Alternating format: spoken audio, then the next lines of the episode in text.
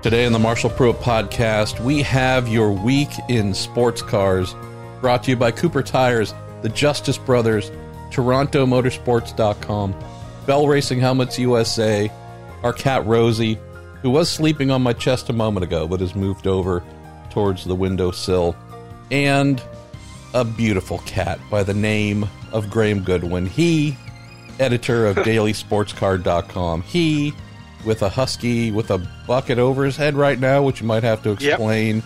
Yep. and a person whose face, voice, and posterior you might have seen or heard on various European sports car broadcasts. How are you, my man, Mr. Goodwin?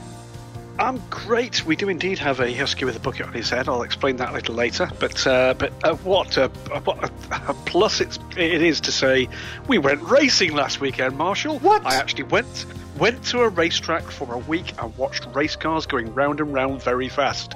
And it's the first time I've been able to say that since February of this year. What a buzz! I haven't been to a racetrack since September of 2019, so I'm jonesing in particular, my friend. Uh, boy, we have a weird divergence in things. We have the traditional heck bunch. That's an official uh, unit It of measurement, by the way.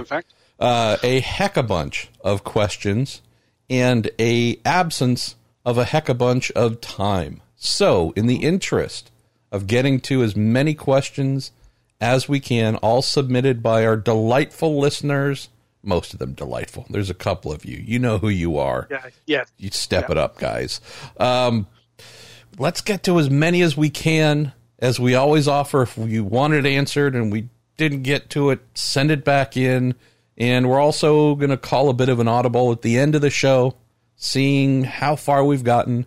And if there are too many questions left, maybe we can come back on Friday or Saturday and knock those out. But till we get to that point, Graham, and as the official selector of which of the four categories we work from each week, where are we starting the show?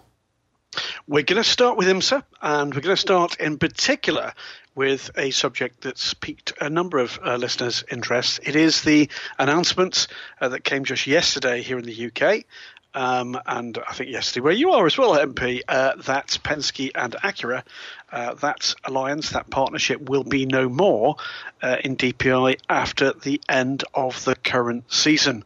Uh, so we've got Kirk uh, questions amongst the uh, questioners here. Tommy Caldwell, who's going to take over from Acura DPI.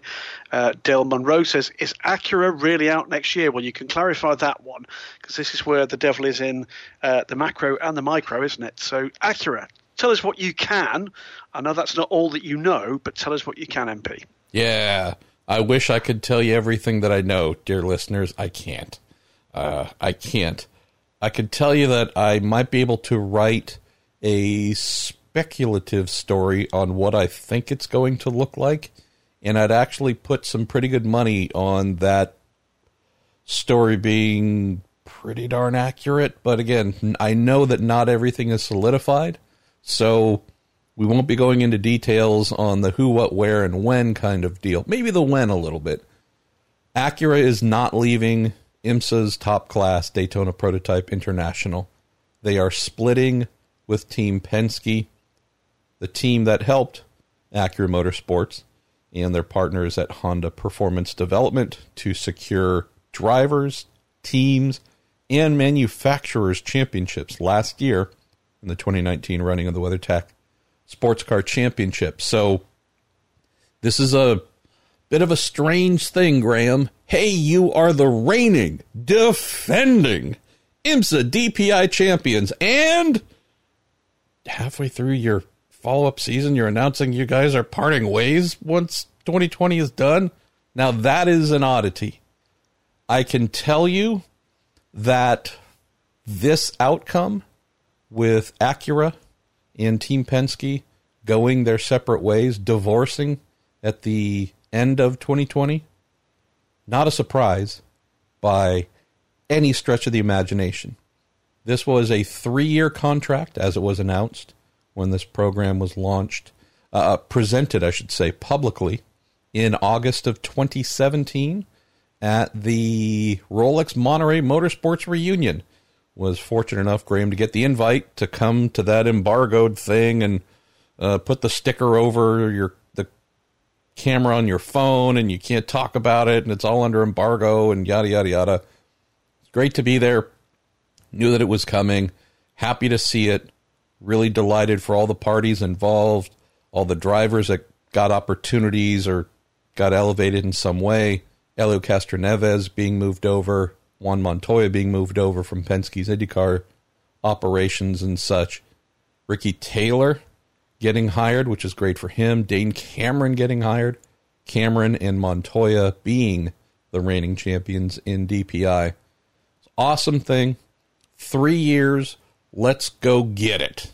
And they did. In year two, they got that championship but we can't deny what has been spoken about many times, usually, Graham, I don't want to say in hushed tones, but there's been a fairly fairly consistent drumbeat behind the scenes on the topic of budget. And ooh, if you look at the program, it is beautiful.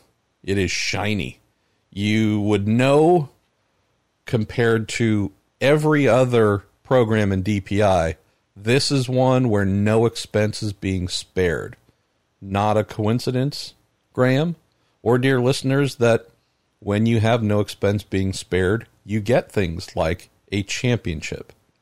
But the downside to that, and this is just paddock rumors and whispers, but persistent ones, it's been along the lines of huh, okay, we're we're we're all in to do this and to fund this and make this happen in this manufacturer rich DPI class. But there's limits to the limited funding if you want to put it that way. So the rumors of just costs being brutal, excessive, throw you can throw a variety of words at it. But the thing I've heard and others have heard because trust me, I've had uh, those in the paddock saying, "Hey, are you have you heard this grumbling and rumbling and such?" Yeah, absolutely. That to have the success that is has been produced, uh, the dollar amount to create that has been well beyond comfort levels. And so, because of that, I don't know if I've put it in print, but I do know you and I have discussed this, Graham, more than once on this show since yes, this program have. kicked off in 2018. I have mentioned multiple times that, oh boy, if we're looking at a time where this partnership ends, it's probably going to be due to something cost related. And to everything that I understand, that is exactly what we have here. So let me read a quote. I interviewed Honda Performance Development boss Ted Klaus yesterday, and I really like Ted. Just a little bit of a sidebar. a very different guy, but different doesn't mean bad. Just he's an abstract thinker, which I love, and probably makes sense because my brain falls in that direction quite often as well. So, knowing everything I just mentioned, if you haven't heard on whatever previous episodes about yeah, the, the costs to do this are, are going well beyond expectation, and that comfort zone might lead to uh, an end to the relationship after the contract is executed compared to a new one being offered. Knowing the cost and the that side of things, that might help lend some context, Graham, to the interview that I did with Ted. Uh, the story went up this morning on Racer HPD Outlines Next Step for Acura DPI program, where Ted also mentions they will not be doing customer cars. There will be no customer program. It'll be strictly factory affiliated going forward. So no change there. But I asked Ted, hey, for those who don't understand why a high profile relationship between Acura and Team Penske would come to an end coming off the heels of a championship, what would you say? This is what he offered. And so filtering this through the cost side might provide some clarity. So the best way to answer that is when you begin a partnership, it has an estimated life, life cycle. I was about to say Stikel. Yeah, add that one in, Jacob Bain, to the Twictionary of my malapropisms. Uh, he went on to say this was envisioned to be the most effective way to earn a championship in three short years. That's how we envisioned it. We earned it in year two. And now have to think about the future and consider the surrounding economic environment, referring to COVID 19, obviously, and the downturn in auto sales.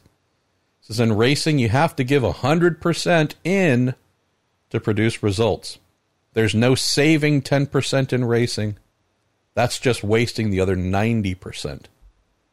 He goes on to say, I think out of respect for who we are and who Penske is, if there isn't that 100% commitment to 2021, then we need to reset.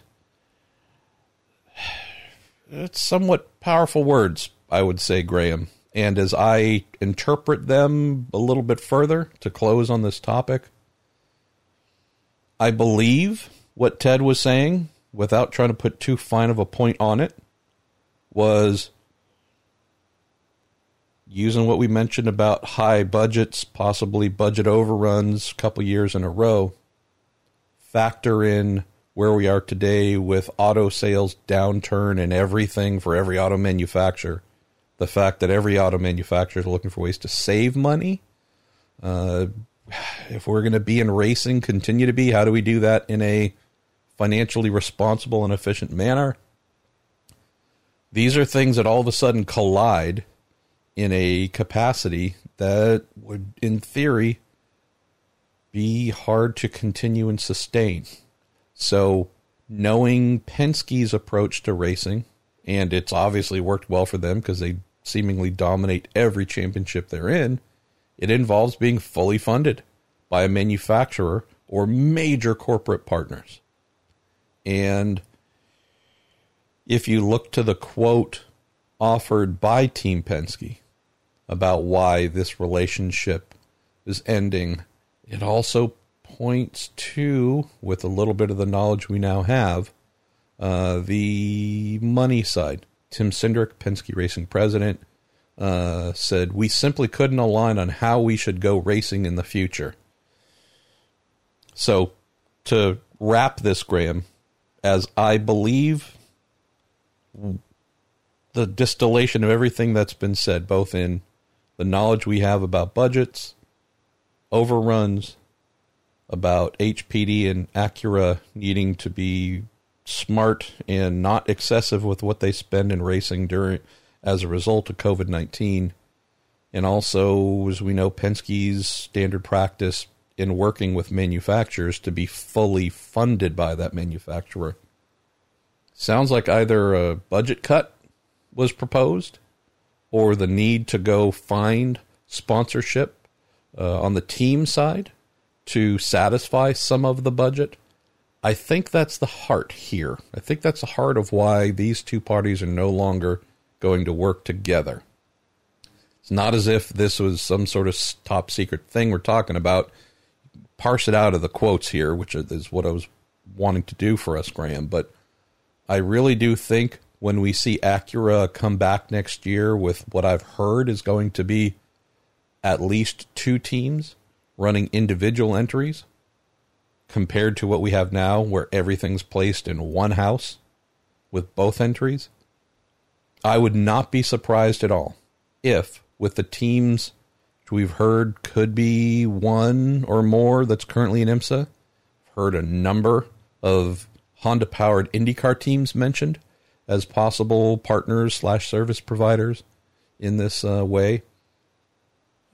I would not be surprised, nor should anybody be surprised if, when we see these Acura Air ARX-05s return next year, for them to be with teams that have external sponsorship to help cover some of the budget or are in the midst of finding new or uh, you know getting greater commitments from existing sponsors to fill that role. So if you recall the last time Acura did this in a significant way in the American Le Mans series, you would look at the Highcroft racing program, Patron, that was their big vehicle entering into sports car racing. If you looked at at the Fernandez racing team, Lowe's, the the construction materials and whatnot company. That was their big deal. If you looked at Andretti Green Racing, Sirius XM was their big deal. The only team among the four that Acura was linked up with where it was really clear it was just straight up uh, Honda Acura money was the de Ferran, the brand new de Ferran Motorsports team, established about halfway through the t- 2008 season, and it didn't carry any branding, or if it did, they were Honda Acura affiliates. You know, the company that did their sound, their high end Optimum sound package, or some other things. But of the four, three of them had strong, big brand or clearly defined sponsors that helped fill in the full budget requirements. That hasn't been the case with the Acura Team Penske program. I fully expect to see that return next year with whomever is running the cars, of whatever sponsors they would bring to fill that budget portion, Graham. And that's where I think the uh, we simply couldn't align on how we should go racing in the future quote from Tim Cindric. I think without him saying it, that's what he's talking about. Well, it's going to be uh, part of the scramble, isn't it, in the off season, or maybe a little earlier, to find out just exactly who's talking to who. May well be that that's not the last uh, chess move in that paddock. Uh, there's all sorts of things in play. Let's move on from one manufacturer beginning with A to another comes from Mike Drotleff. Mike says, Was the 24 Hours of Daytona the only time we'll see an Aston Martin on the grid this season in the WeatherTech series in IMSA? Now, I know the answer to this, and the answer is no. You're going to see one at Road America, I gather. Have you seen the entry list yet, MP? I want to say yes, but I also need to say I don't remember. I've seen a number of entry lists over the last it's, 24 hours, no, and I'm, it's, I'm it's, blurring. It's no problem. Heart, Heart of Racing yes. will return in GTD. There you go. So that's the good news if you're a lover of fine automobiles from my fair country. Is Mike? The good news is that Heart of Racing will be back, and we'll wait and see uh, what kind of program the team get together for the remainder of this kind of rather constrained season that we've got uh, worldwide. That's an interesting um, one, Graham, because the reason for their taking a knee in and pausing things upon IMSA's return at Daytona and Sebring was strictly about COVID. They just yep. did not want to travel, did not want to put their folks at risk. And again, no argument, that nothing being said there is critical. I haven't had a chance to speak with the fine man known as Ian James, who runs the team and drives the hot rod alongside Roman DeAngelis. But I wonder if it was a Florida thing. I wonder if it was just a case of, yeah, the outbreak there is pretty bad. We're not going there. So we'll wait and we will indeed go to Wisconsin. I wonder if it's that simple of just picking the time where they felt it was safest, mm-hmm. safe being a relative thing, obviously, uh, yep. and just skipping the uh, two round Florida swing here. So, but yeah, nonetheless, that slightly hushed twin turbo V8 Aston Martin, man, that's one of the most beautifully shaped cars in any sports car paddock. Yeah, can't wait to see the good old Heart of Racing Hot Rod return. Right, a couple of questions on the. We talked about this for week after week after week. Potential further changes to the IMSA WeatherTech uh, Sports Car Championship calendar. Uh, two questions. One comes from Scott with Third Wheel Racing, and also for Chris Ward, Watkins Glen and Lime Rock might well fall off the calendar due to quarantine restrictions. It seems. What two tracks? Uh, they say. Would you like to see replace them? Uh, Scott says he uh, hashtag me personally would like to see Barber Motorsports Park hold an event. Um, are we going to see replacements at this yes. stage? Yeah, yeah. There was another outlet that we sometimes give a very hard time for the loosey goosey nature of what they do. Uh, somebody leaked uh, the plan and uh, didn't get it completely correct, but but what was leaked or given or however you want to call it, uh, pretty darn close. So I'll just say this, and none of this is said in a negative way. Graham, you know this to be the truth because we both talk about it all the time. Um, based on the commercial interests, those who might support a site, uh, a website or magazine, um, consulting deals, you na- whatever it might be that you have, there are many things that you learn about that would be considered big, giant, juicy pieces of news. And mm-hmm. they die on the vine because you can't use them without betraying an advertiser or a whomever else. And so you have to sit and intentionally let others break some news that, as a news person, might eat you up inside a little bit, but oh, you yeah. have to because that's the uh, there are always commercial considerations. I would just say that what was printed about this, Scott, and I know Chris Ward, you're asking as well about this too. Um, I would just present this as one of those things which it seems like I am having to do a lot uh, over the last however long, uh, year or two. This is yet another one of those things where uh, I'm not unhappy to see others break the news, but I do know that uh, this being one of them is something that uh, have had to sit silent on. Uh, can say, and I'm not really getting in any answers about where they will be repla- be racing because again, if I'm not going to put it in print, I'm not going to talk about it here. Um, what you might have seen written about elsewhere, Scott and others who are interested, while not being totally accurate, uh, is pretty darn close to accurate. So if you were to take some of that as a good guide uh, of what might be coming here in some news, I would assume sometime fairly soon. Um, don't be surprised when you see a lot of what you've read that was um, revealed to someone else as mostly accurate. So, changes coming, replacements coming, and I still don't know if these are going to be the only ones. Meaning, the I should say, the last of the year. Yeah, it's not going to be the last of the year. Certainly across the the board, we're not yet on Wick Haslam's. Sorry, I can't be more accurate. By the way, just yeah. some some of the times you got to go look. Uh, no, no. I can't get into it uh, but if someone else got the story, good on them. Um, yeah, yeah. But I, I, I still can't put a fine point on things because uh, I can't. Yeah, there, there, will be other changes without a shadow of a doubt. Written uh, two smaller calendar stories today on other series, and certainly a pretty significant series in Europe. I'm expecting a race to fall. Um, we'll wait and see. Hashtag wait and see uh, as to just exactly when that call is made. Uh, moving on, though, let's have a look at Kevin Payne's question here. Great result for the AIM Vasser Sullivan Lexus RCF GT3s and GTD. There any specific changes that made that enabled them to dominate so far? Well, we want to get to uh, the WEC and ELMS and our fun category and our general story, Kev. So I could spend an hour talking about this, so but I won't. Uh, very quick things here. The team itself is excellent.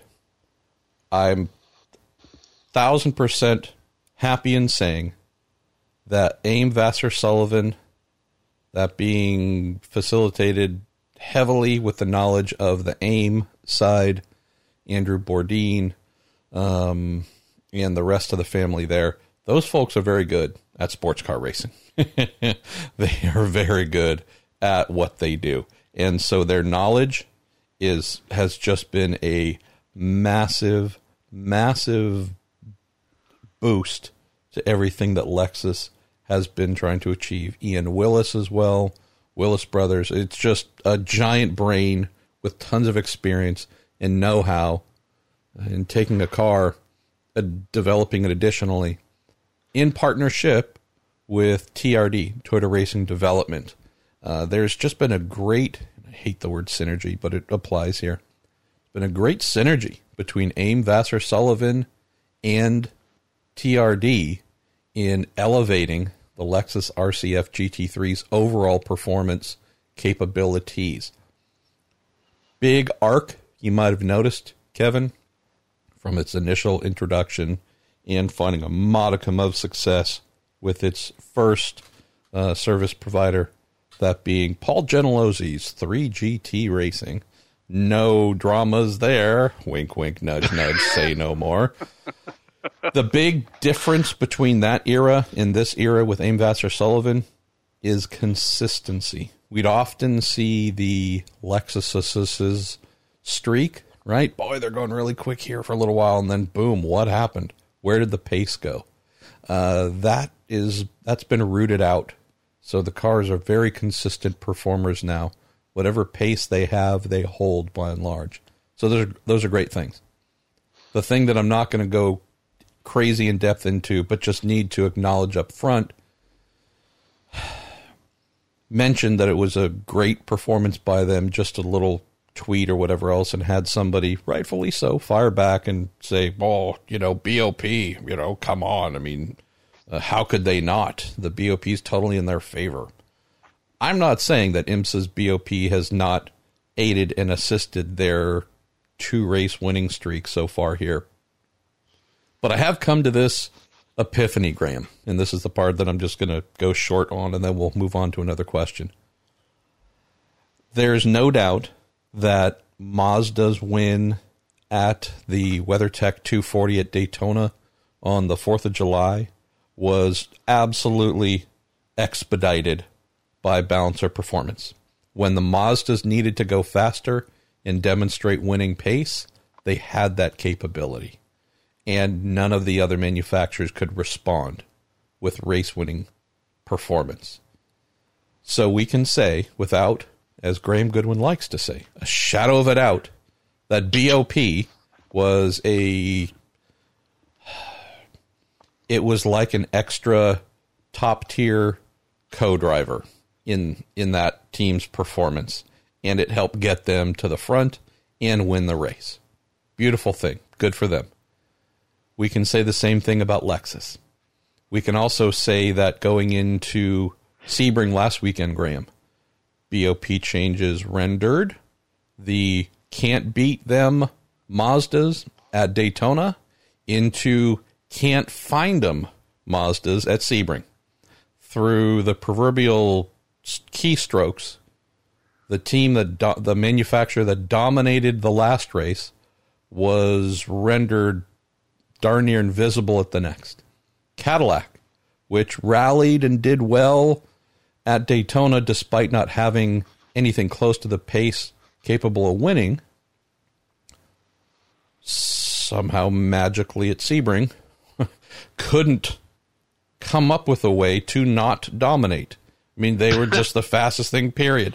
So again, in the case of in a span of two weeks and two races, the biggest was dropped to the smallest, and kind of sort of the smallest was elevated to the biggest do we really think in the span of two weeks Mazda forgot how to engineer its cars and its drivers forgot how to drive? And at Daytona, Cadillac's teams and drivers forgot how to drive and engineer, and magically they remembered two weeks later? No. It's BOP. It's what it is. With the excellence of those teams added in, BOP is not going to make a bad team win. We know that. But I mention all this, and this applies to AIM Vasser Sullivan as well. Back to back winners I've just come to this epiphany, Graham, where since we know BOP is a factor in those who have great days and those who have bad days, I'm just going to celebrate it like it's a thing. And so that's why I'm going to send out tweets saying, hey, congrats, AIM Vasser Sullivan and Aaron Telitz and Jack Hawksworth and whatever else. Badass performance. I know that BOP was involved. But since I can't make it go away, all I can do is just celebrate things like they happened organically, even if we know that Cadillacs jump from bottom of the barrel to top of the barrel had keystrokes involved. Well, dang it. Congratulations, Cadillac, on your one, two, three. Pippo Derani, amazing drive. Felipe Nasr coming off of COVID 19, where he couldn't taste anything or smell anything. And now he's climbing in and driving his behind off and winning the race. Congratulations. One, two, three. We're just I, uh, what else can I do? So that's where I've come to here, Kev. Uh, great development by all teams and all their cars. Everyone's been putting in great work. Sometimes those keystrokes uh, we'll just say, air quote, reward, rewards that work. Okay, Coke. We'll move on. Why don't we take uh, one or two more and then get to uh, your world? Yep, just going to suggest one from our good friend SRA Smoking Puppy 841. How harsh was the penalty for DragonSpeed at Sebring? Surely a 19 second penalty, 10 times the infringement, which, as I understand it, was less than two seconds under for Henrik Hedman on his minimum drive time, would have been more appropriate. Yeah. I should say, by, by the way, adding into this while you collect your thoughts, we had a driver time infringement at the ELMS at uh, Paul Ricard the weekend. It was over six minutes under, and that was that was yes, indeed, that's one heck of a miscalculation. Uh, that was converted into, I think I'm right, three laps, dropped the car from second place to ninth overall. Um, it's a it's a fair point, isn't it? How how big a penalty? Effectively, I guess you could say it's two seconds. You could say it's a lap. Well, it's the old letter of the law, spirit of the law routine. And as we have come to find in sports car racing globally, and as I have stated for more than a decade, sports car racing is not actually a competition. It's not actually a sporting endeavor. It is just a collection of rules uh, played out on track uh, and adherence to those rules. It's really why sports car racing exists. The spirit of competition, meh. It's who can master the rule book and not do anything wrong. I think that's all it is. Um, I am expecting some news from DragonSpeed to land today on their IMSA program, so I haven't filed this story to Road and Track yet. It's under 300 words, so it might not take that long to read. Why don't I just read this unfiled story to Road and Track? When is a win recorded as a loss in sports car racing?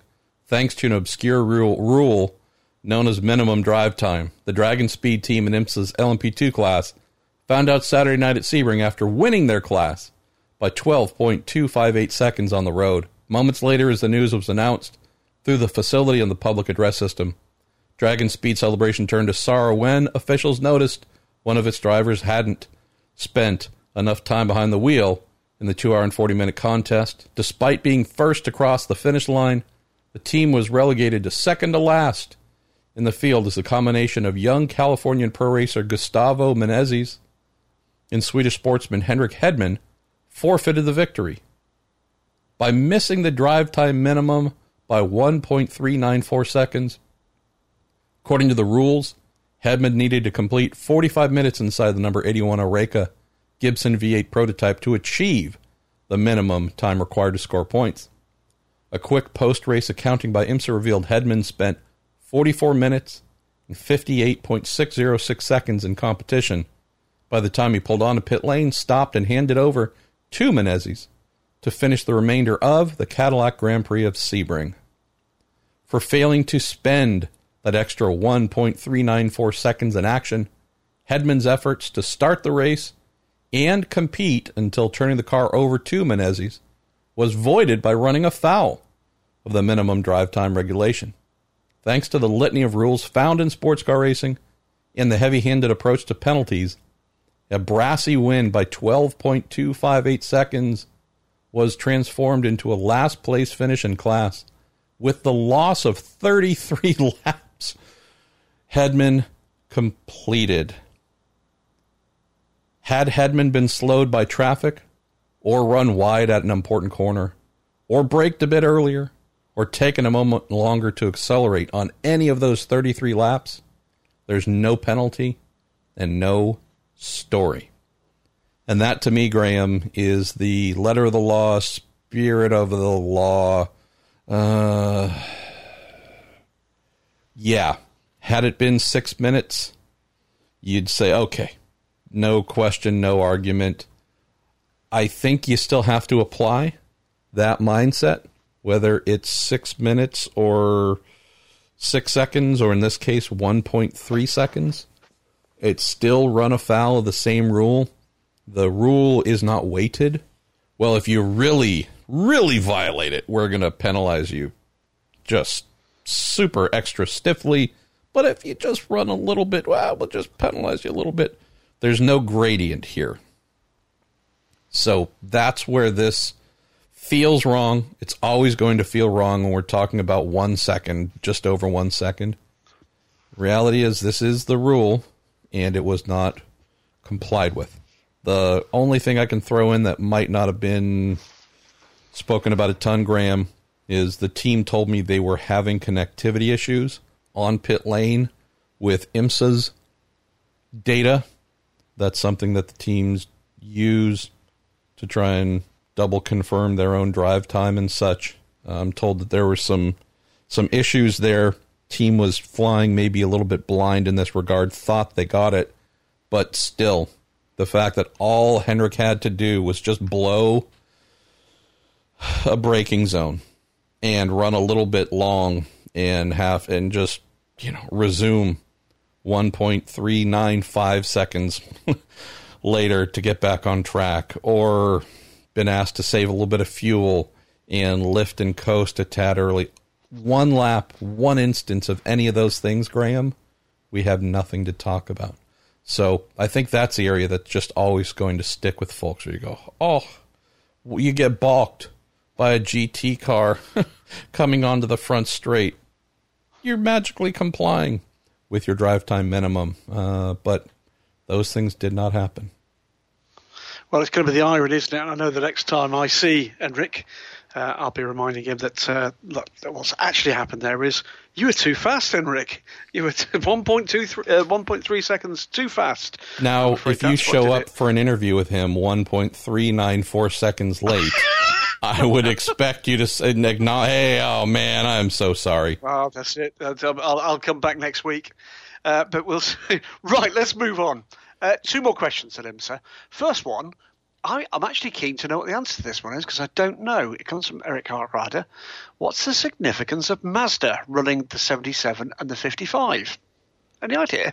Uh, well, uh, all I can tell you is I recall the 77 being used in the past in IMSA GTP with the Mazda RX-7 uh, RX-792P. Uh, the 55, I believe, was used. What? Uh, well, not only in the winning um, car from 1991, the 787B at Le Mans. Um, I don't know the numerical reasons behind them uh, what is it? I think the switch to 77 was some sort of thing about uh, the numbers look like characters of good luck in uh, in I believe kanjis. Again, I'm okay. brain farting a little bit, but these are things I'm sure I should know, much like many other things in life that I should know. and yet, hopefully for your entertainment, I can fail you with the answer. Um, right, we're going to finish off with IMSA uh, with couple of questions, one from Rob Chalmers and the other one from Daniel Summersgill. Hello, Daniel.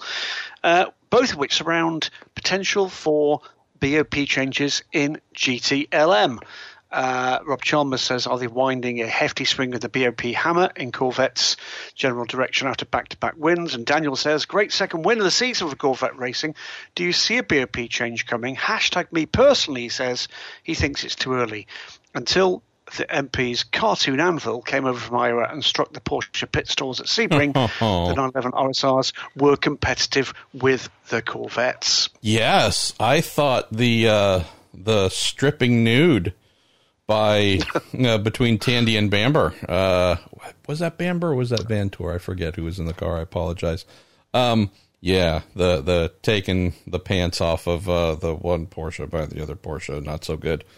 Uh, Daniel, yeah, hundred percent. Uh, if we do not see BOP for the Corvette, beautiful, sublime Corvette C8Rs, uh, smackety smacked by the BOP um, police, I'll be really surprised uh, when we get rolling here at Elkhart Lake at the end of the month. Good old Road America. So, yeah, uh, while we spoke about the Mazda slash Cadillac change in fortunes due to BOP, and also the continuation of form for Lexus due to BOP and GTD, yeah, uh, you win two races in a row. You finish one, two, two races in a row as Corvette Racing did. You just have to expect the BOP handcuffs to be uh, getting polished and readied for you at the next round. So if that doesn't you happen, you you're going to see pitchforks and uh, and fire being brought out by the rest of the GTLM paddock. I should mention, I probably should have mentioned this much earlier. A few of you might have seen this on our good old MP Podcast Facebook page, where I posted a photo of, I believe, the number three Corvette C8R with our mighty audio recorder strapped between the exhaust Ooh, outlets at Sebring. Yes, I haven't gotten the audio yet. Uh, the recorder is currently with Corvette Racing ace PR man Ryan Smith on vacation somewhere, but he says as soon as he gets back, he'll send it to me and then uh, I'll listen to it. The other thing that we're doing, I might have mentioned this before, but if not, uh, I'll mention it now. So last year, once we learned that the Porsche 911 RSR with the rear mounted exhausts with are and were the best sounding things ever at the time. Once we heard that that was going to be going away, replaced by newer version of the model with side mounted exhausts, uh, said to Porsche, "Hey, we should start capturing these sounds last year since we're not going to get them again." And so did three or four or five in-car audio captures at the remaining races. I've run some of them. I still have a couple that we have not used, so those are preserved from the now silent 2019 uh, version of the car that ran through 2019. Having learned somewhat recently, Graham, that the program as a whole is going away at the end of the year, I reached back out to our friends at Porsche and said, "Hey, uh, why don't we preserve as well? Uh, since we're not going to have any 911 RSRs to hear next year, uh, can I send out one of my audio recorders and you hold on to it and just throw it in at each uh, during a session during each of the remaining races?" And they thankfully said yes. So we're doing that as well. I got the audio from them from the opening session at Sebring. It's glorious. Oh, it's glorious. Well, you know so what? There's, there's, there was a question in the WEC AsLMS uh, ELMS ACO section about potential development of that car, which you, I'm sure you'll get to when we get uh, down through that. The other quick um, management point here, MP, is I've shifted a question from Kevin Payne, which sits in the top of your list in to do with LMP3, uh, to come into a little group that is in the uh, the ACO questions because it's more relevant there. There's lots to say about LMP3.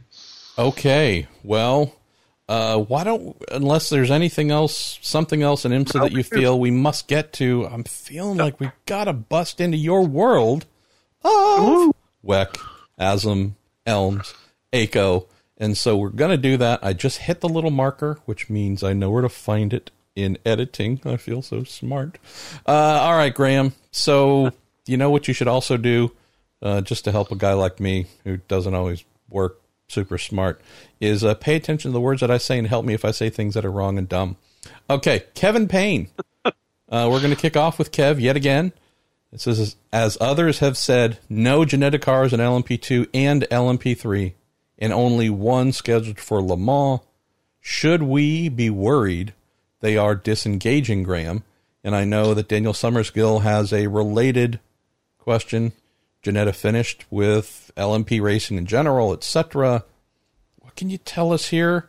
And does someone tell Ginetta that every week on this show, at least one person sends in a question expressing love and concern for them? Like, seriously, uh, Yeah. this is the home for folks who love Ginettas, which, uh, of all the distinctions for the week in sports cars, I'd say that's one of the better ones.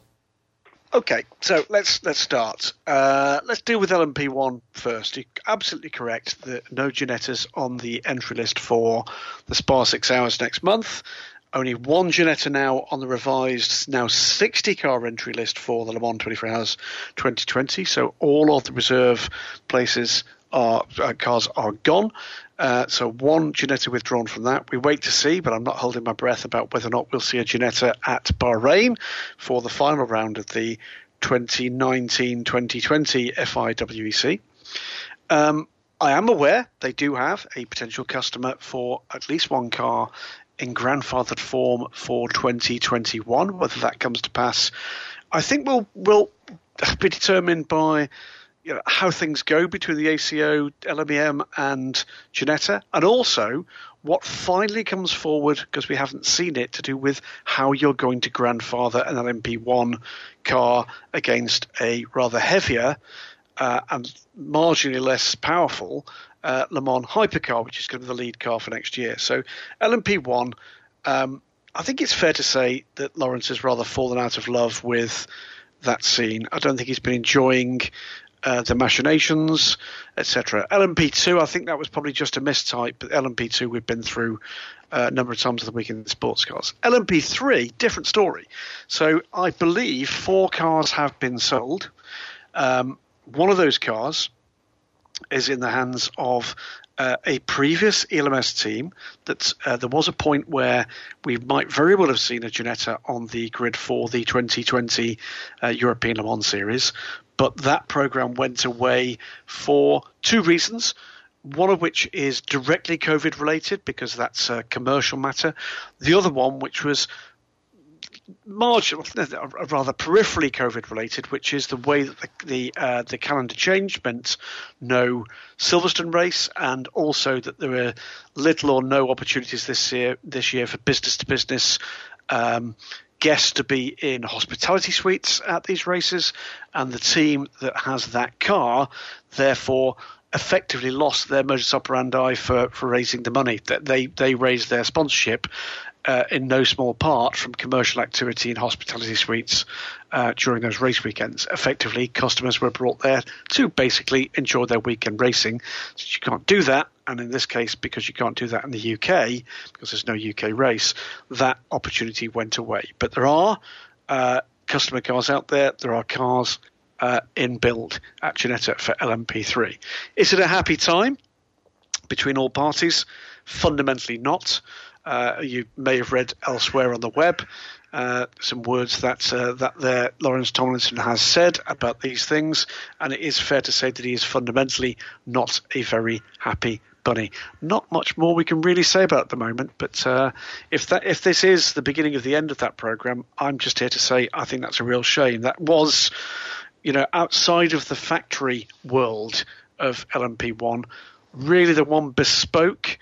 Um, LMP1. Okay, actually, you could say that the the uh, the ByKolles the CLM is, but that itself is derived from an LMP2 chassis of old. But the one bespoke LMP1 privateer car we've actually seen, and much as it most certainly needed development, my God, that thing's fast. And if this is the last we see of it at Le Mans, and it might be, uh, that I think will be a very sad day. It also appears the uh, dailysportscar.com crow uh, is not too happy in the background. Oh no, he's not happy about that. No, no. no. Uh, let's go to Neil Hardy. We're going to kind of stick in the general P3 realm. The extra fuel stops, Graham, for LMP3 yep. in the ELMS and MLMC were unintentional, but they seem to add a strategic element to the racing. Do you think they should be kept instead of going uh, to the expense of remapping the engine, engines, extra testing, etc., tell folks about this. We have another one from James Counter, just curious about causes of the fuel issues for the LMP3 cars, uh, what led to this and such, uh, Paul Ricard. So just clue folks yeah, into the overall issue here. I'll add in as well the question we got from Kevin Payne in the IMSA section we couldn't get to, which is curious why the uh, LMP3s have the mandated pit stop times but not an IMSA prototype challenge. Answering that one first, it's because they're different cars, Kevin. Uh, in IMSA Prototype Challenge, they are the uh, original spec of LMP3. We had finally the competitive debuts at uh, Paul Ricard in both Michelin Le Mans Cup and in the European Le Mans Series of the 2020 spec LMP3s, which have a new engine. It has about 35 brake horsepower more, and the devil, as they always say, is in the detail. What our questioners are asking about here, if you didn't follow what was going on at the weekend, is two bulletins. One uh, just prior to the Michelin Le Mans Cup race, the other one just prior to the European Le Mans Series race, mandating additional fuel stops for both. Why? Because Oreca, who prepare the full drivetrain package as a spec, uh, Nissan, um, and Xtrac gearbox drivetrain for the a powertrain rather for the LMP3 cars, whether or not you buy a Ligier, whether or not you buy a Duqueine, whether or not you buy a Ginetta, whether or not you buy a Des. Um, and they had noted after the free practice sessions that something was awry with fuel consumption and they were concerned that the cars might not make the distance. That's very strange indeed. Uh, and I've finally got, I believe, at least a, a substantially full explanation from a couple of teams today. It's very strange indeed because those engines have been on in development for about a year. Uh, some teams were testing with those engines uh, before we went into lockdown, and if even if not that, we had two full days of testing for the ELMS teams that same week, uh, with something like 18 hours of track time, and we had a further day of testing for the Michelin Mans Cup uh, cars. So quite why that was only noticed after free practice that weekend, I have zero explanation. What I can tell you is this. Um, everything is spec about that powertrain with one exception. And the one exception is because this is a, a, kind of a transition year into the 2020 spec cars, some of those cars have got a brand new Nissan VK56 V8 engine in the back of those cars. Other of those cars have got an upgraded VK50 engine, the original engine, which has been specced up to produce more power, blah, blah, blah. So effectively, what you've got are uh, a new spec of an old engine or an old engine that has been upspec'd to, broadly speaking, the same spec. My understanding is the problem was with the upgraded engines.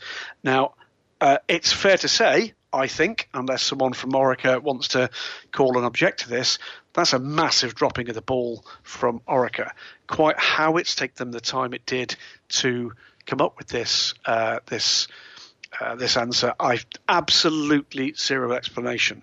Uh, so what it ended up with for the ELMS was there are two mandated 150 second stops. So you have to stop for 150 seconds.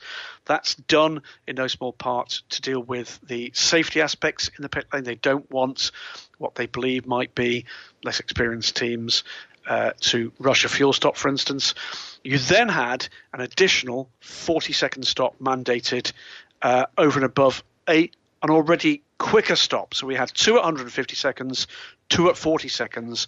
And Neil was absolutely right that some of the teams then got their smart heads on and started to think about how they could play the game with those mandated stops. We saw it in Michelin Le Mans Cup, where, of course, there's just one stop uh, in addition.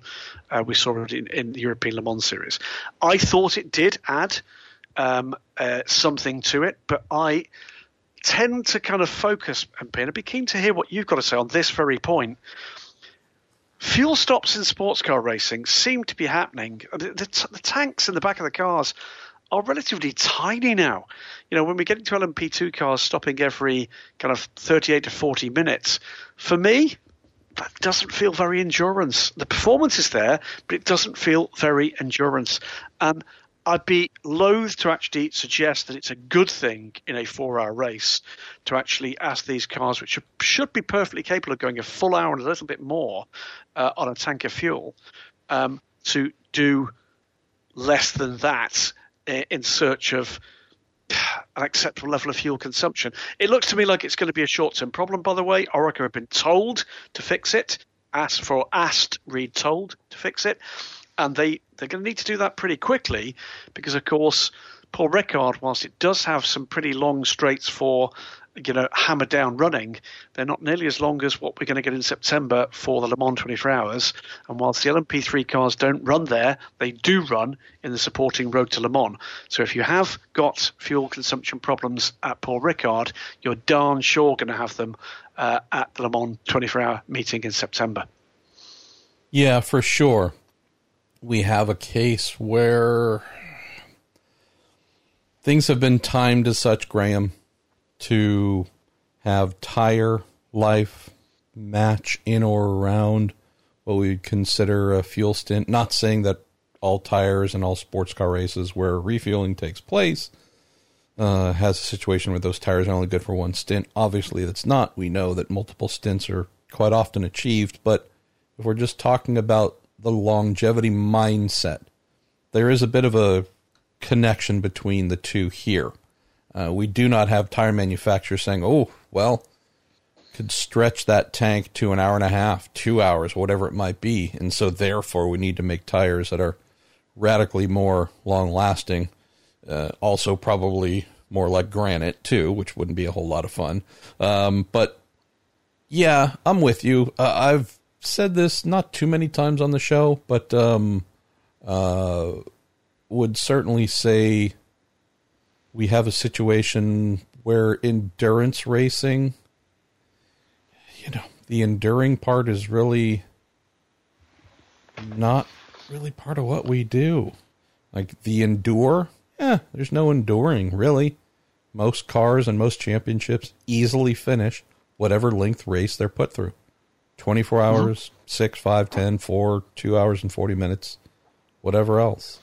Um, so throwing in fuel stops, I just view that as entertainment and also something that, you know, depending upon drive time minimums and such, not necessarily a total surprise to see that uh, in some instances, minimum drive time happens to fall in or around the approximate length of a stint uh, of fuel.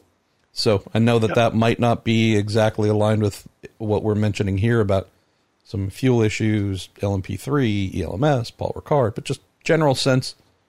We we've found ways to tie some things into both entertainment, stint length, uh, yada yada yada. So I don't know.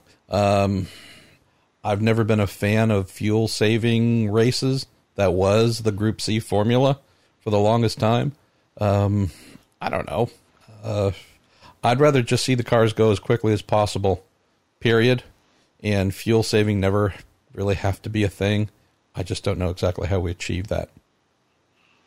I'd, I'd certainly, I'm certainly up for strategy being a factor. Uh, it's one of the reasons why I fell a little bit out of love with Spa 24 Hours, as our listeners will know, is because things are too mandated, too structured, too templated, uh, and it removes that team aspect. But I agree with you. I mean, um, I'd like to think, think things a little bit more edgy mechanically and strategically, and whilst it added something here, I think it's something that the teams would get their head around. It would it would come back in a pretty templated way pretty darn quickly. But uh, let's hope that the teams who've worked very hard through uh, lockdown to to get these these cars dialed in um, can actually get to the stage where they can be raced as they were intended. What's next, MP? Yeah, as intended, you people, you.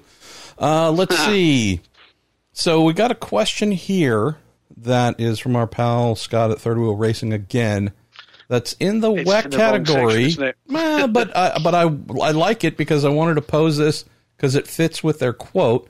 The question was, what are the odds of Penske and Porsche continuing uh, as an LMDH program with the Acura deal going away? The one mm-hmm. quote that Tim Cindric offered about the future said nothing about IMSA. It just yep. restated Roger Penske's long-standing line of wanting to go back to Le Mans.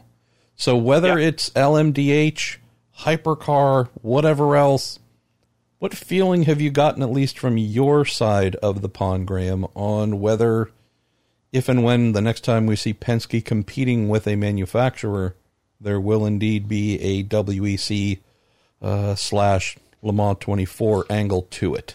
Maybe as the well, overriding I, I, thing. Yeah, well, I you know, personally as an enthusiast, I hope so. I think they're a fantastic team, and we've not seen enough of them on this side of the pond. That's that's sad news for IMSA if that's the way it goes.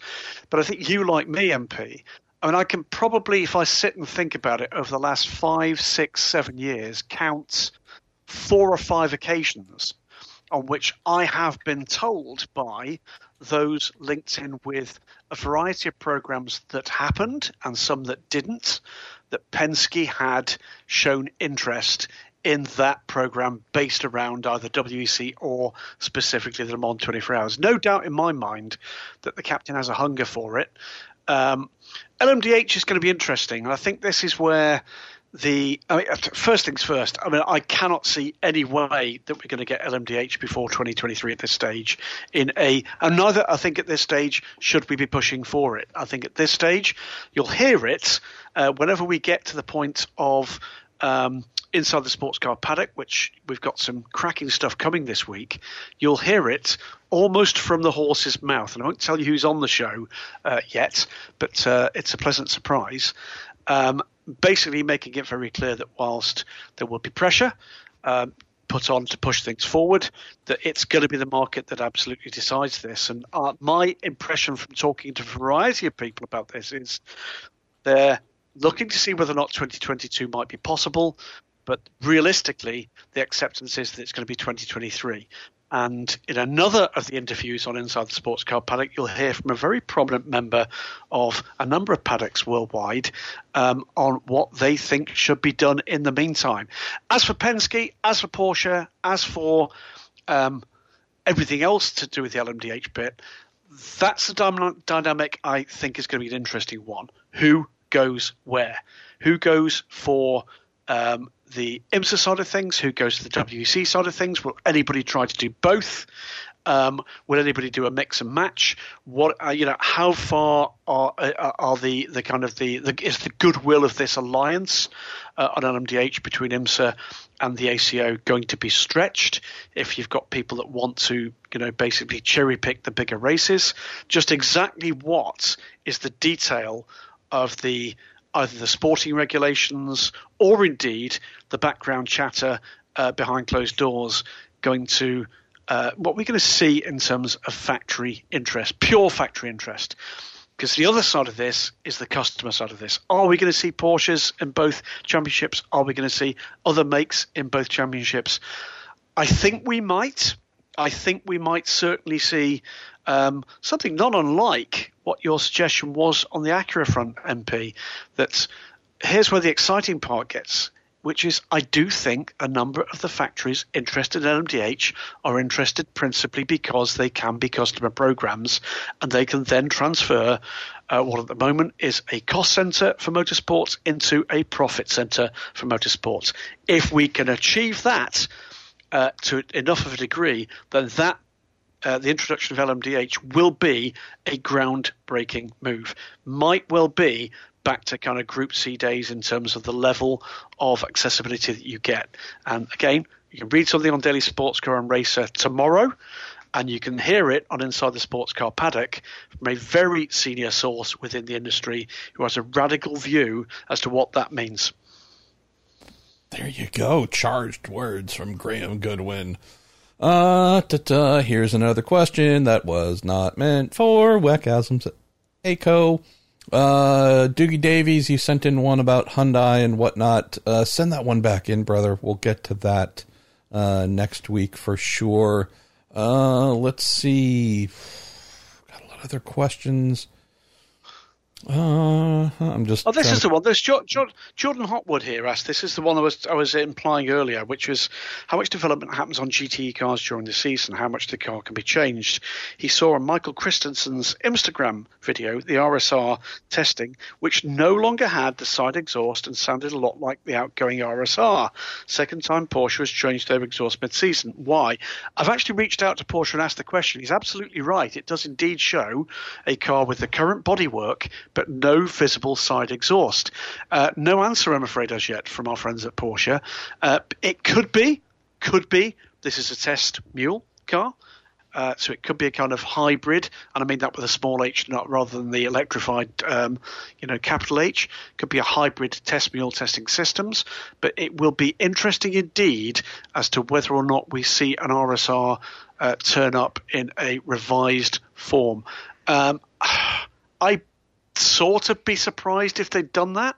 We've not really seen that the that the package is any weaker as a result of the change uh, that was made to the side exhaust. Uh, but you're right; uh, it did look to to me, as it did to you, Jordan, uh, to be a change from what we've seen in the WEC and IMSA to this point this season.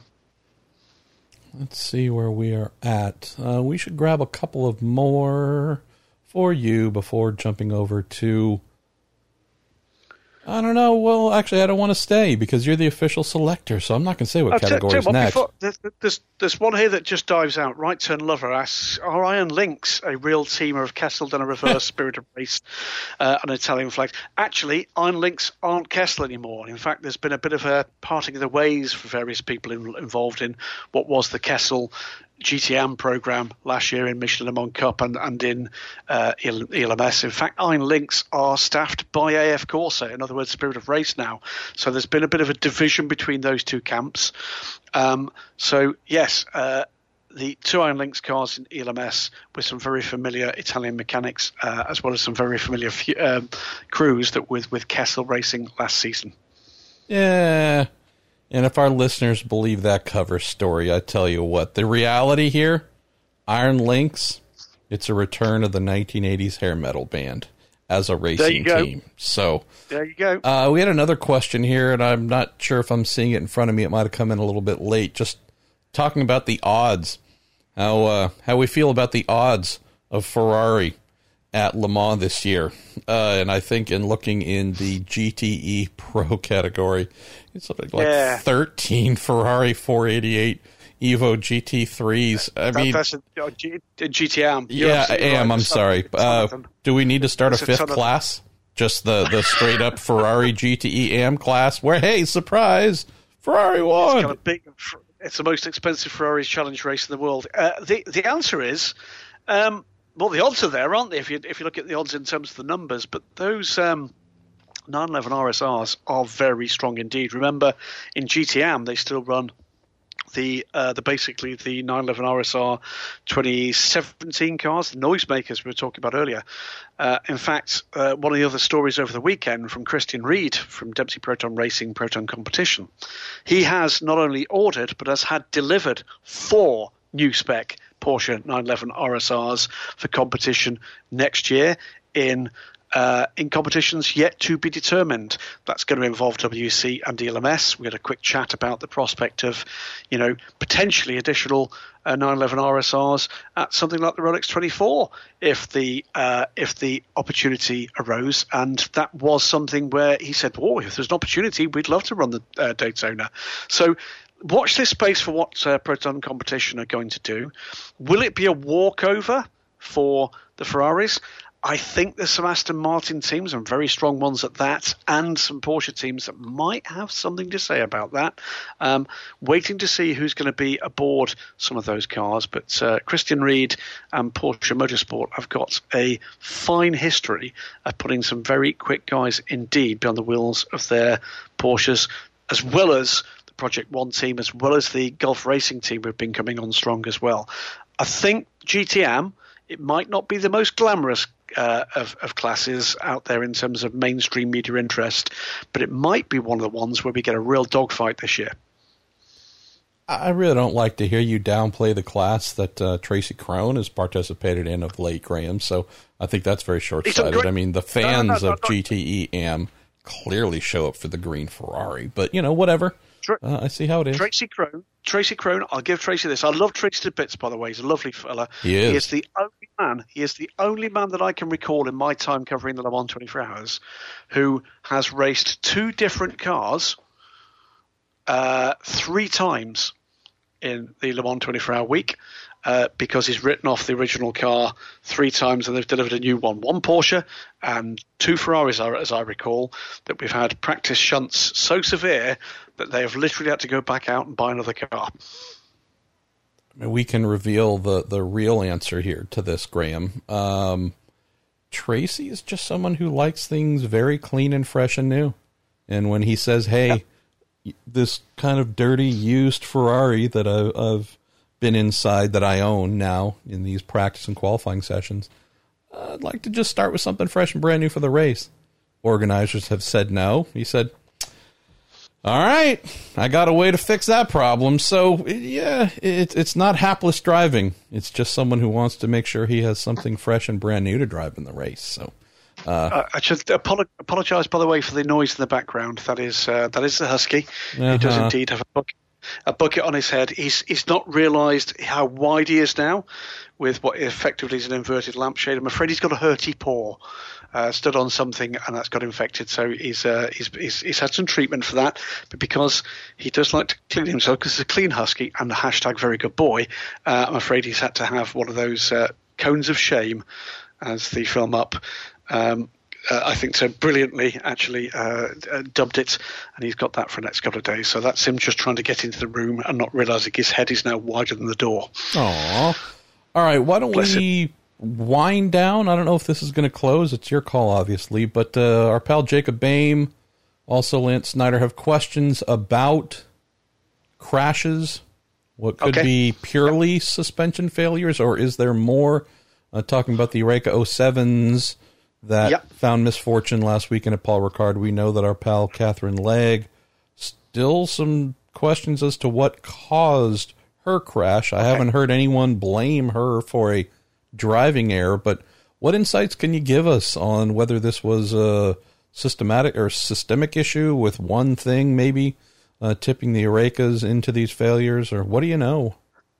Two, two or three separate things here, MP. Um, the irony of the conversation I had with Kat the evening before in the car park, leaving Paul Ricard for her first time, by the way, at Paul Ricard circuit, and she was offering the opinion that uh, it was nothing like the sim. She'd done a lot of sim work to prepare for the season, and at Paul Ricard, and that the observation was something akin to it does look like a very a difficult place to have a big accident. I can recall pointer in the direction of Nick Minassian, who famously barrel rolled the Peugeot onto the airfield some years ago.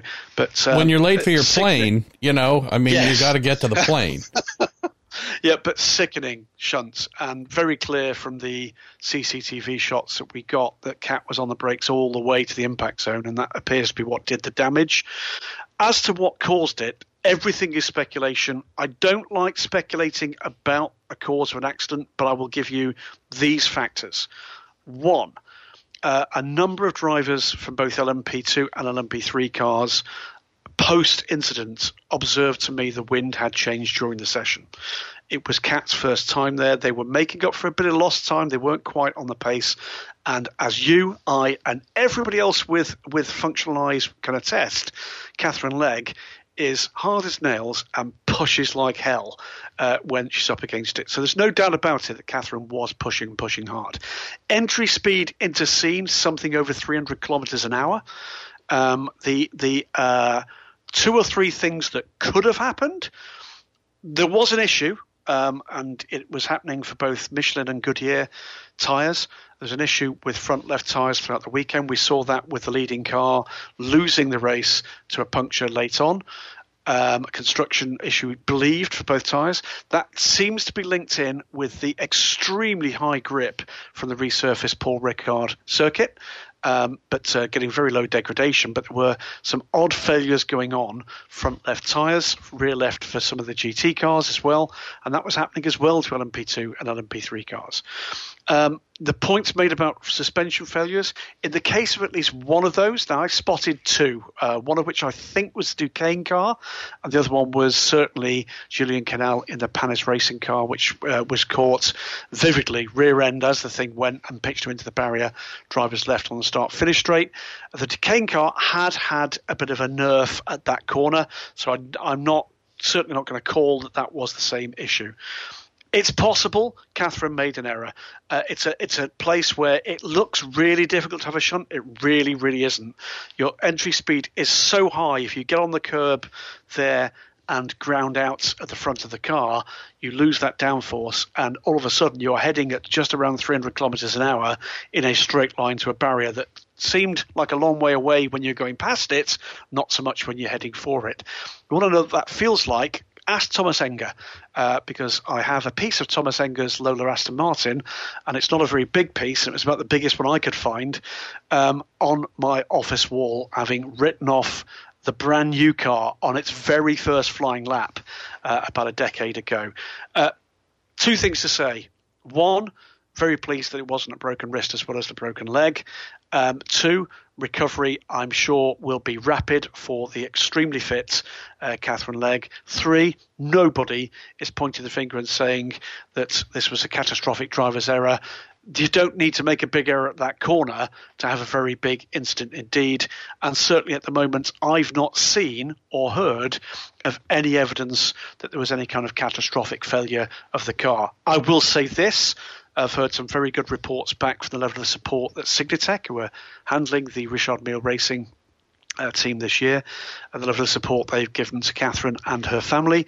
The team that uh, dealt with the medical intervention and extraction for Cat, in doing so, they had to destroy the Oreca chassis, to cut the top off the nose section of the car to get her out uh, with you know more than one break to that, uh, to that left leg.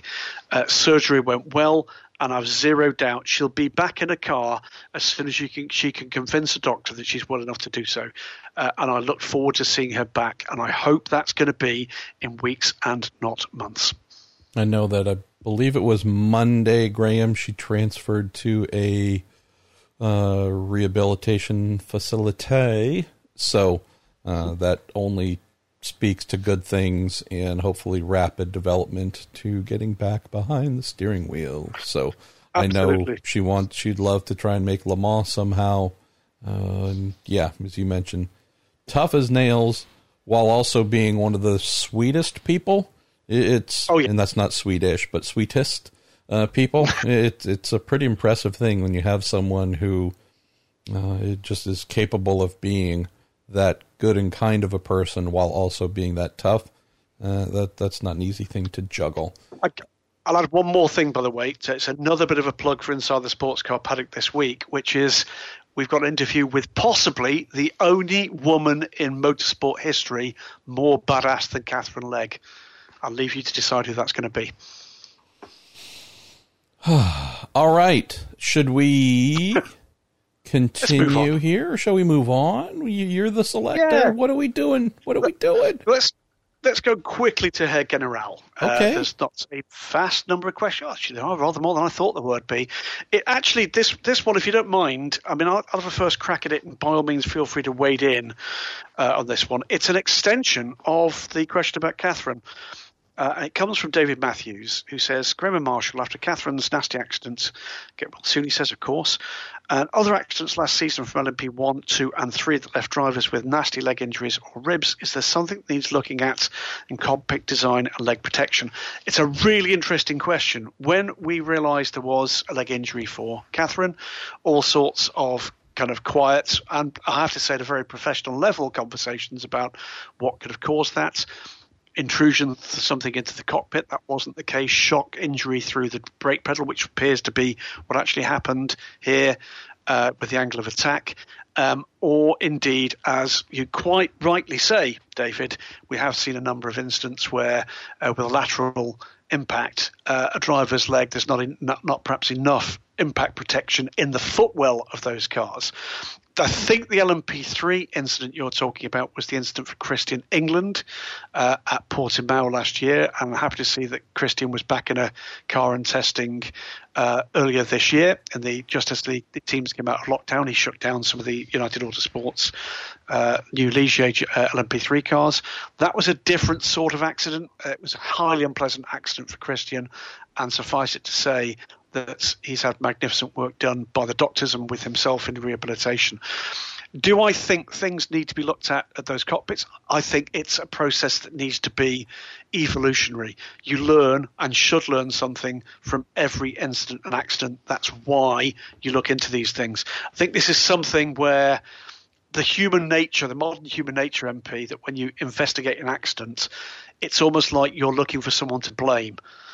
You're not uh, if you talk to accident investigators, uh, particularly people who work in kind of critical industries like aerospace or for that matter motorsport, what they're looking for is what can we learn from this that can prevent that kind of accident happening again or that injury happening again. And certainly, I'm aware that uh, things like leg protection inside what are pretty tight cockpits at times is something that I know there's been an active uh, look at for quite some time. Things like you know the um, what is it Zylon? Uh, yes, side Zylon anti-intrusion panel. And that you know. Now, look, that is a highly expensive piece of technology, composite technology that's been introduced into race cars. It does add cost. We know that cost is a major factor in, uh, you know, restricting growth in motorsport. But if it comes down to that cost being there and one person walking away from an incident that otherwise would have crippled them or killed them, then I'm here to tell you I think that's a cost worth paying. No doubt about that. And if we're just limiting ourselves to last weekend, it's hard to have a crash at Paul Ricard that does not involve a massive amount of speed and energy. Obviously, there are slower places on the track where you can crash, but it is the it's a type of place where if you have something go wrong and it is possibly mechanical, it rarely happens in the slower fiddly bits. It's usually at the highest rates yeah. of speed, highest load placed on the car, uh, and so on and so forth. So, yeah, it's just not a place where if you have something bad happen, you tend to walk away without feeling the full, full effects of physics and everything in motion. So, uh, of course, there needs to be more work done, more improvements in every area at all times. That's just a general sweeping statement. But I, we would also be remiss if we didn't say the type of accidents, where they happen on the track last weekend and such, in the types of vehicles, you know, super quick prototypes. Yeah, uh, you have to expect the driver inside to get thrown around hard and heavily and uh, that can certainly add to the impression that there might be something uh, even bigger uh, at fault here, or something that's especially remiss uh, on the topic of safety and whatnot. Uh, let's see. I don't know. We could turn this into the Kevin Payne episode. Thanks for all the great questions, Kev. Um,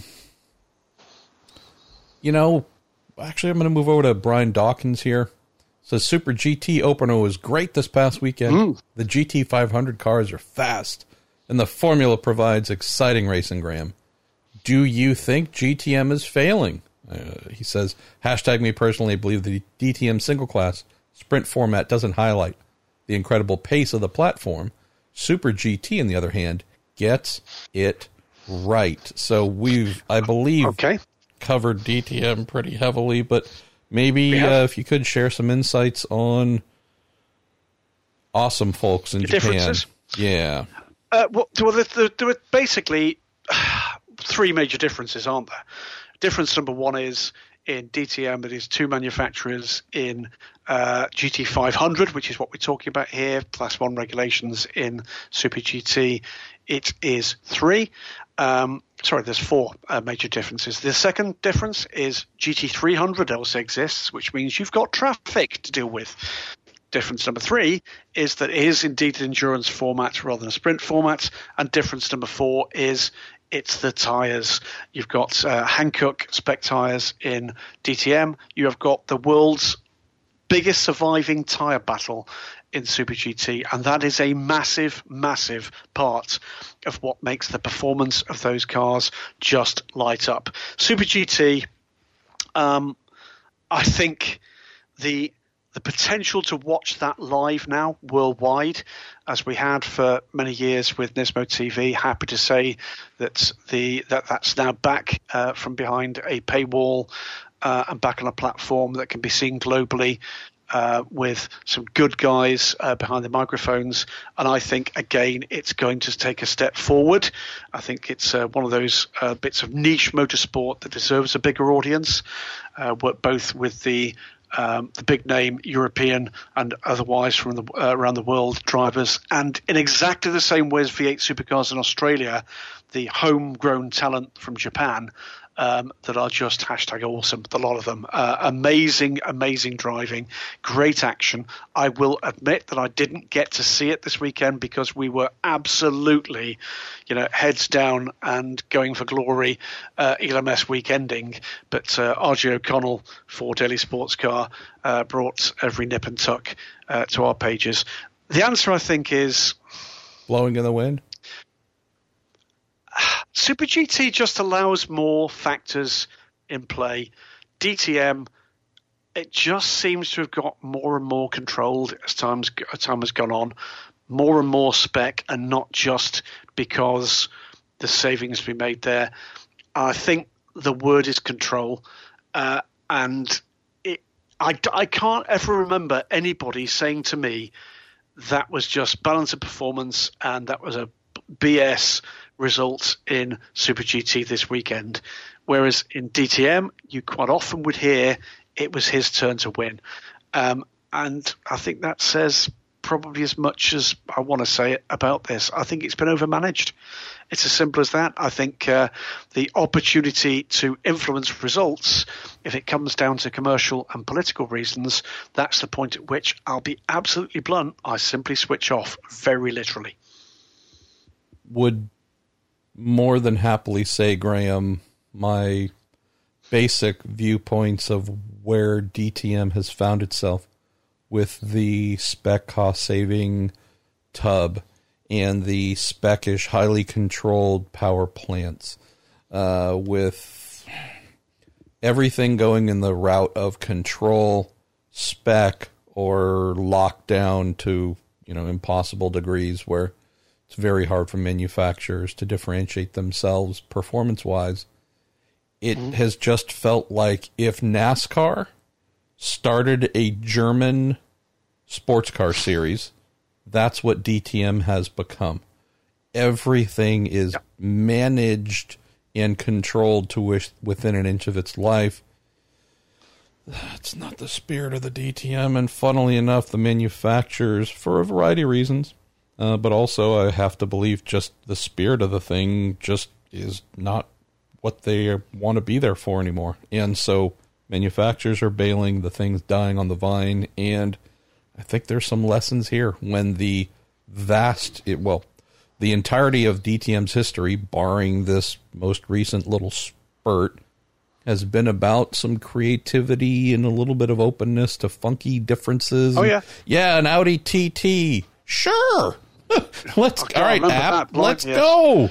Uh, yeah, that's crazy. Come on, you know the we can go back years. It was the highest peak of technology in any form of racing in 95 and 96. I mean, beyond F1, beyond anything else, it's still crazy stuff that they allowed. I know that it was too expensive. I know we know all the things, but just saying, when the spirit of something has been about fun, difference, individuality, curiosity, something, and you just drum that out all together, you get NASCAR.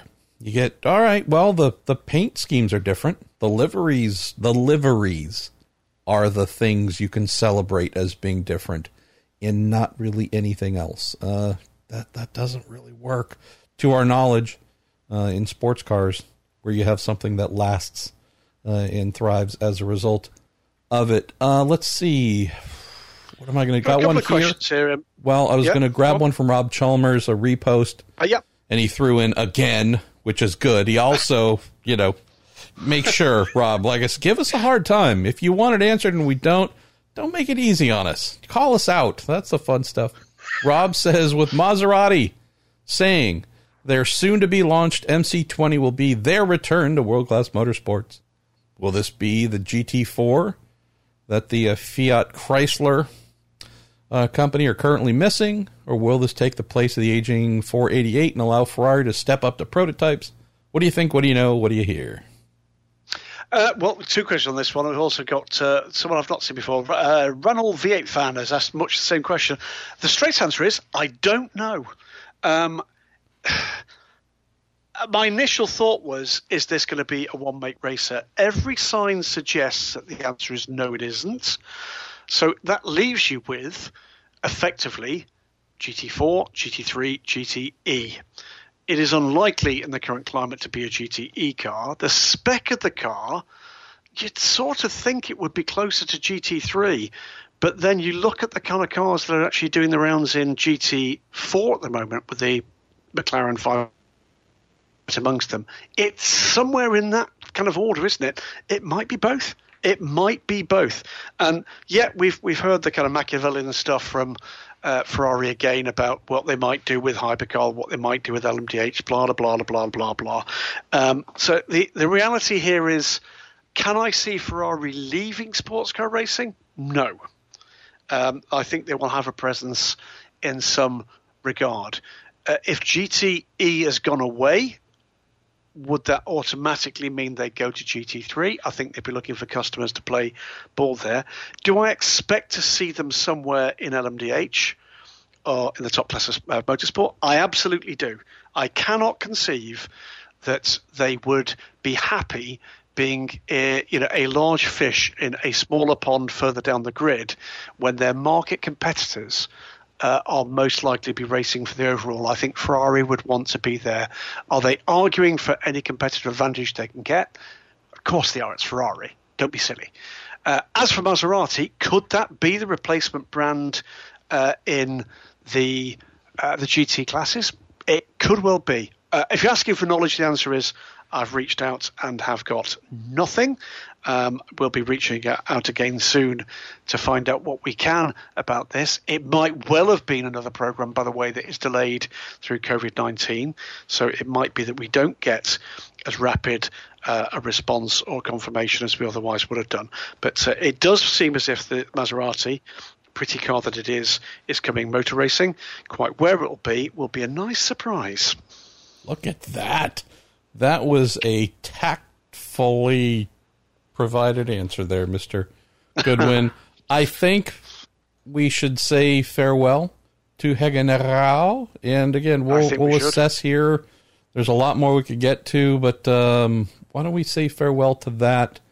I know we're already well past the time we thought we would be committing today and move to FUN um, fun. I'm not actually going to split this off into a separate category because there's only a couple of questions. Three. James Counter. Yeah.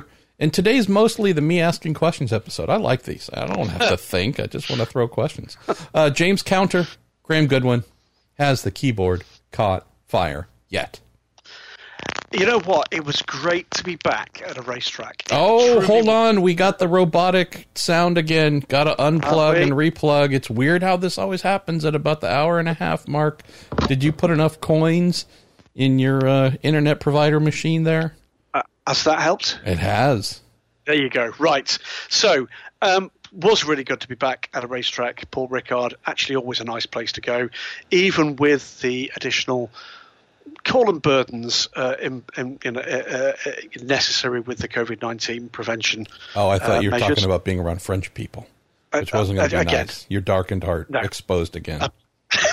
yet again, but it was intense. Um, and it does remind you, by the way, that even if you've been busy through kind of the lockdown process, which I most certainly have been, it's not quite like having to respond to the cycle of events on track. And for the LMS, uh, events in particular, particularly when we got into race weekend, there are now three races, uh, race, race series on the package with ELMS, with Michelin Le Mans Cup, and the new for 2020 Ligier European Series, which we will be covering on Daily Sports Car as well. Wow. Uh, so there was literally no rest. So every single moment there were cars on track, and that was most of those moments. Um, you were there and kind of pounding out copy or trying to find people or trying to interview people, blah, blah, blah, blah, blah. Um, thoroughly enjoyed it. Absolutely uh, loved being back at a track. It was uh, no real surprise to find just how mentally and physically exhausted uh, both Dave Lord and I were at the end of each day. It was searingly hot there, 30 degrees plus throughout the weekend. Not helped by the fact that the brand new to me uh, DSC Fun Bus did develop one fault and only one fault in its debut road run, and that was no air conditioning at all. What?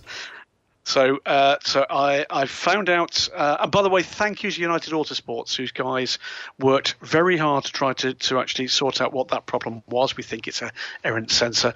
So I've now we're, we're going to the car is in for uh, repair this week, and I'm going to take the broken part, uh, find the dealer that sold it to me, and insert it where the sun don't shine. 30, 35 degrees of heat with hot air coming through the system for well, we were in that car for 1,800 miles uh, that, over the last weekend. Um, it was not a pleasant place to be. Some of my laundry is disgusting. There you go. Oh, I'm kind of sorry I asked this question, James. I'm sorry. um, Lance Snyder asked, "What is more silly, e-scooter racing in 2021, or that abhorrent rejoin by the uh, prototype driver at Paul Ricard?"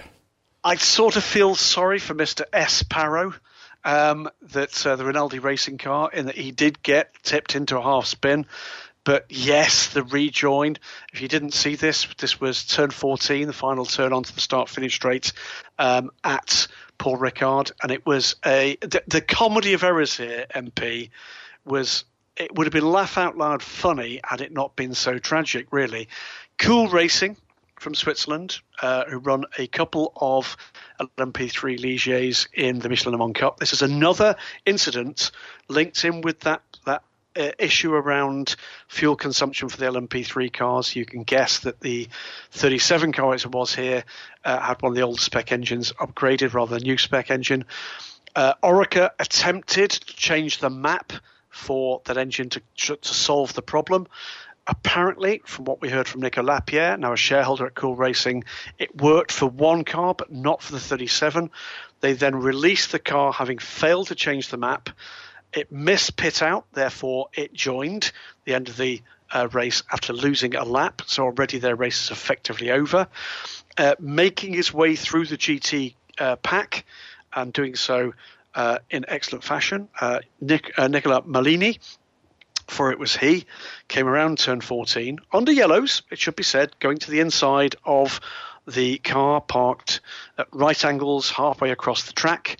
Uh, across, it was, uh, uh, across the uh, the outside curb, and at that point, Mr. Esparro, aboard the uh, Rinaldi Racing Duqueine, Rinaldi's debut in LMP3 racing as well, uh, chose that moment to go to the inside and T-boned into the side of the LMP3. A comedy of errors, um, and yes, that was not his finest moment. E-scooter racing. ass hattery. And thanks to uh, Lance Snyder, who is the Minister of Mirth on the Week In Sports Cars. We can. This is a new bestowment. So Lance, uh, send me a direct message. Uh, I'll write Minister of Mirth on a piece of tape and then apply that to a T-shirt, and we'll send it to you or something like that. So, but thank you, Lance, yeah. for always having an eye for the silly. We're going to close here with Joe Izzo. I think this is a uh, shots fired moment. We're going to close the show here. Joe, I think sure he just wants to see a takedown of my elephantine self. Graham, need true English insight into an important yeah. debate. Okay. It, he might have misspelled that. It might be an impotent debate. Open for debate on the debate. Are what American companies pass off as, quote, English muffins accurate? Mm. Or is America being duped? By big muffin industry? Right. Okay. I can tell you this for, for starters. For a fact, I had never tasted a so-called English muffin until I bought one at McDonald's. Ever. Okay. Um, they are basically it's a kind of breakfast bread, isn't it? It's a kind of bready, kind of roly, typey, doughy. It's very nice, but uh, but they're, they're not called English muffins in England. They're called muffins. Uh, they're not terrifically popular. Um, they are the basis for Eggs Benedict, which uh, just the most revolting thing I can possibly imagine. Um, and yeah, they're, they're, just, it's not a very usual foodstuff over here in the UK at all. I'm not going to get hate mail, I'm sure, from the kind of bakery uh, cabal that I'm sure Big bakery coming after oh, the daily sports car Hey, mate, we, we, I'm not messing about. We do have an LMP2 and LMP3 team owned by uh, by an industrial bakery in Inter Europol. Eat the ball. Big, absolutely, that's the second one. There you go. But um, but no, English muffin uh, is a muffin. That's it. It's a muffin. Uh, but uh, as a proud Englishman, and I am, uh, I can tell you that uh, it would have been well into. I'm guessing the 19 I would have been well into my 20s before I ever tasted a muffin. And the first place I would have done that would have been at McDonald's. That's it. So first of all go to hell. Um, uh, second of all I did have a muffin for, for breakfast this morning. It wasn't English. Did it was you? just a standard muffin. Yes a fine okay. muffin though. Uh, as a kid some point in time in the 80s I recall English muffins sprouting to life as a new invention that my stepmother must have seen at the grocery store and brought home. Thomas's, the brand, Thomas's English Muffins, uh, a mighty fine thing, kind of sourdoughy yeah, yeah, in taste. Yeah. Oh, they're pop, delicious. Pop them into the toaster. apply butter, and I'll just say there are so many options for breakfast. At least filtering this through a 12 or 13 year old me, there might not be a better breakfast delivery device than a Thomas's English muffin. Well toasted, not lightly, not heavily, but well, with ample amounts of butter. It, it just, it's perfect. You get your bread and the oily uh, substance that you need to lubricate your body for the day. Uh, I can say that also, without a doubt, the phrase nooks and crannies, any American that uses the word nook or cranny, but usually yeah. it always comes in the same combination. Any American that utters, writes, or whatever the phrase nooks and crannies has gotten that, taken that, and stolen it from the Thomas's English Muffins commercials that were rampant in the 1980s. So well, at least well, thanks well. to this breakfast brand company delivery food delivery device, Nooks and Crannies, part of the American English lexicon. Isn't that perfect though, Graham? Air quote English muffins, something beloved now in America, and of course we add something to the English language as a result of fake English muffins in America with nooks and crannies as a phrase. It is, we've it we've ticked every thing, box. What you've added to the language is the word English. which is rather ironic. Um, I think next week, next week, crumpets and marmite, but uh, on the Week In Sports Cars, uh, I have no doubt whatsoever, and we'll be getting hate mail from the Australians as well with their revolting Vegemite alternative. We don't get uh, enough but, hate uh, mail, by the way. Can I just no, express my disappointment? And it's not because we do such a good job. There's no reason to hate. It just it might be apathy. We need well, last week I exposed how bitterly cruel and mean of a person you are. So, you know, but still nothing, nothing. So, I don't know. We got to do a better job of being nastier. We need to offend more people. That's going to be the new oh, formula oh, that, of the weekend sports new, cars. That could be that could be new, that could be an absolutely new uh, new strand, couldn't it? Hmm. We could have uh, IMSA uh, WEC AsLMS ELMS ACO, uh, uh, General Fun, and Insults. And screw be, you. Yeah. Yes, indeed. Screw you. The screw yeah. you section. Or yeah, next week well, the, the you people section. Yeah, there we go. Pe- oh yes, oh, hashtag yes. you people. That's the new hashtag you people. Uh, great stuff. Right, it's my turn to take it home, isn't it? It is. Marshall, thanks again um, for what's always a fun hour and a half to two hours to three to four to five hours a week doing the Week In Sports Cars. Um, it's just getting to sunset here in the UK uh, after another engaging trip through a bundle of, but by no means the majority of the questions that you, our fine listeners, provide. Um, this has been the Week In Sports Cars again, part of the Marshall Pruett podcast.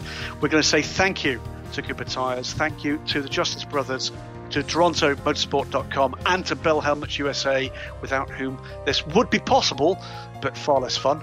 Uh, but most of all, to you, the listeners, to you, Marshall Pruett. He's been him, I've been me. We'll be back as soon as we can, but before that, with the return of Inside the Sports Car Paddock. Good night.